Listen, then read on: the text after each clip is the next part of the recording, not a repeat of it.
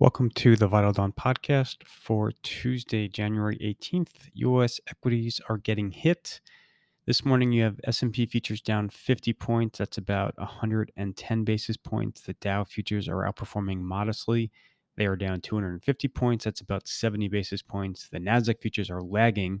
They are down about 260 points. That's about 1.7%. So uh, kicking off this morning in a similar fashion to how most of the year has gone so far, with um, growth stocks getting sold. In Europe, the major indices are trading down about 130 basis points. You don't really have many sectors that are seeing outright gains. Financials are outperforming, they're down about 50 basis points, um, but still in the red. And you have tech in Europe is down about 250 basis points. Um, and then Asia generally finished in the red across the board. So, a lot of the incremental macro news was out Sunday night, Monday morning, uh, specifically out of China.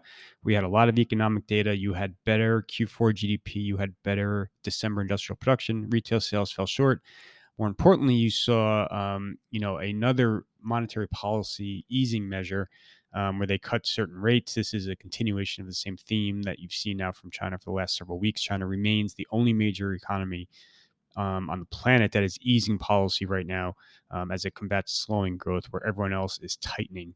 Um, for Tuesday morning specifically, you really aren't seeing a ton of major new news. Um, you do have treasuries for sale. So, treasuries were closed yesterday along with US equities. Um, they are reopening this morning and coming for sale. 10 year yields are up a handful of basis points. Um, more importantly, you're seeing ongoing curve flattening. Two year yields are up a, a healthy amount, breaking above 1%. Um, and then in, in, across the board in Europe, you're also seeing, um, you know, selling and bond prices. Ten-year yields in Germany are about to cross into positive territory for the first time since April of 2019. Um, so just again, continuation of a lot of the same tre- themes and trends you've seen all year. Um, nothing all that major on the economic data front for today. Like I said, the a lot of the big incremental um, data numbers were out Monday morning. You did have a BOJ decision this morning. So the BOJ raised its inflation forecast for the first time since 2014. So for the first time um, in about eight years, you're you're seeing Japan, which has kind of been um, you know the the global um, definition of disinflation and deflation. They're actually seeing upside price pressures as well. So they came out today and raised their inflation forecast. Kuroda, the head of the BOJ, is insisting that the, that they are not considering tightening policy, um, given that their inflation forecasts are still well below the two percent target. But it is still very notable that you were even seeing um, Japan, which again has been um, plagued by disinflationary forces and deflation now forever. Um, they're even seeing upside price pressure. So again, just kind of fitting into this theme of global inflation, global monetary tightening. Um, again, the withdrawal of stimulus that's weighing on equity multiples. That's been the major theme all year, um, and it's going to continue, and it's going to hit high multiple equities, um, specifically growth. So, um, you know, there, and then just kind of circling back to earnings. Now we're in the, we're you know, we're about to be in the middle of earnings season. Um, things kicked off on Friday with the banks.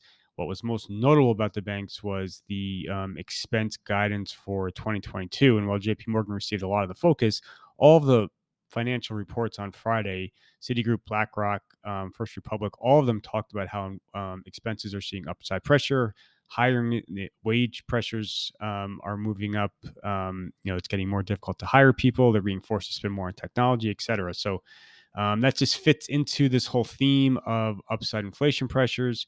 And then, you know, for most of the last couple of weeks, stocks have been um, the the the catalyst for selling equities has been multiple compression the Friday earnings report suggests that you also now could see an assault on stocks um, from the earnings expectation front. So, what had been just a multiple driven sell off now also could be a multiple plus um, a reduced earnings forecast driven sell off. I don't really think earnings are are at risk enormously, but um, you know certainly you could see some margin compression, which is why I think the Friday news from the banks was so important.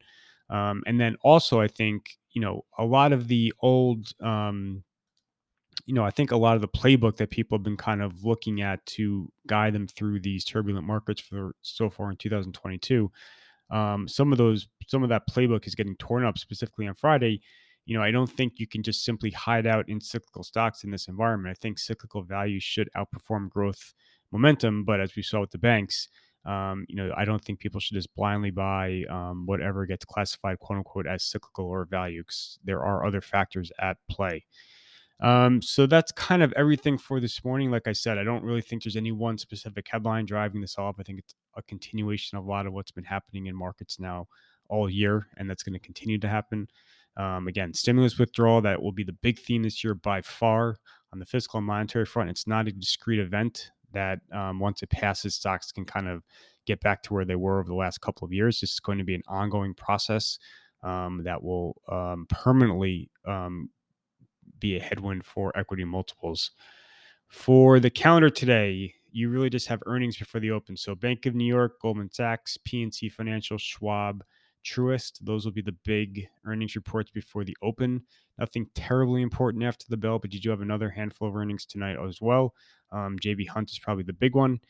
Um, and that is essentially everything for today as far as scheduled news is concerned. Um, this week, the big focus will be on earnings.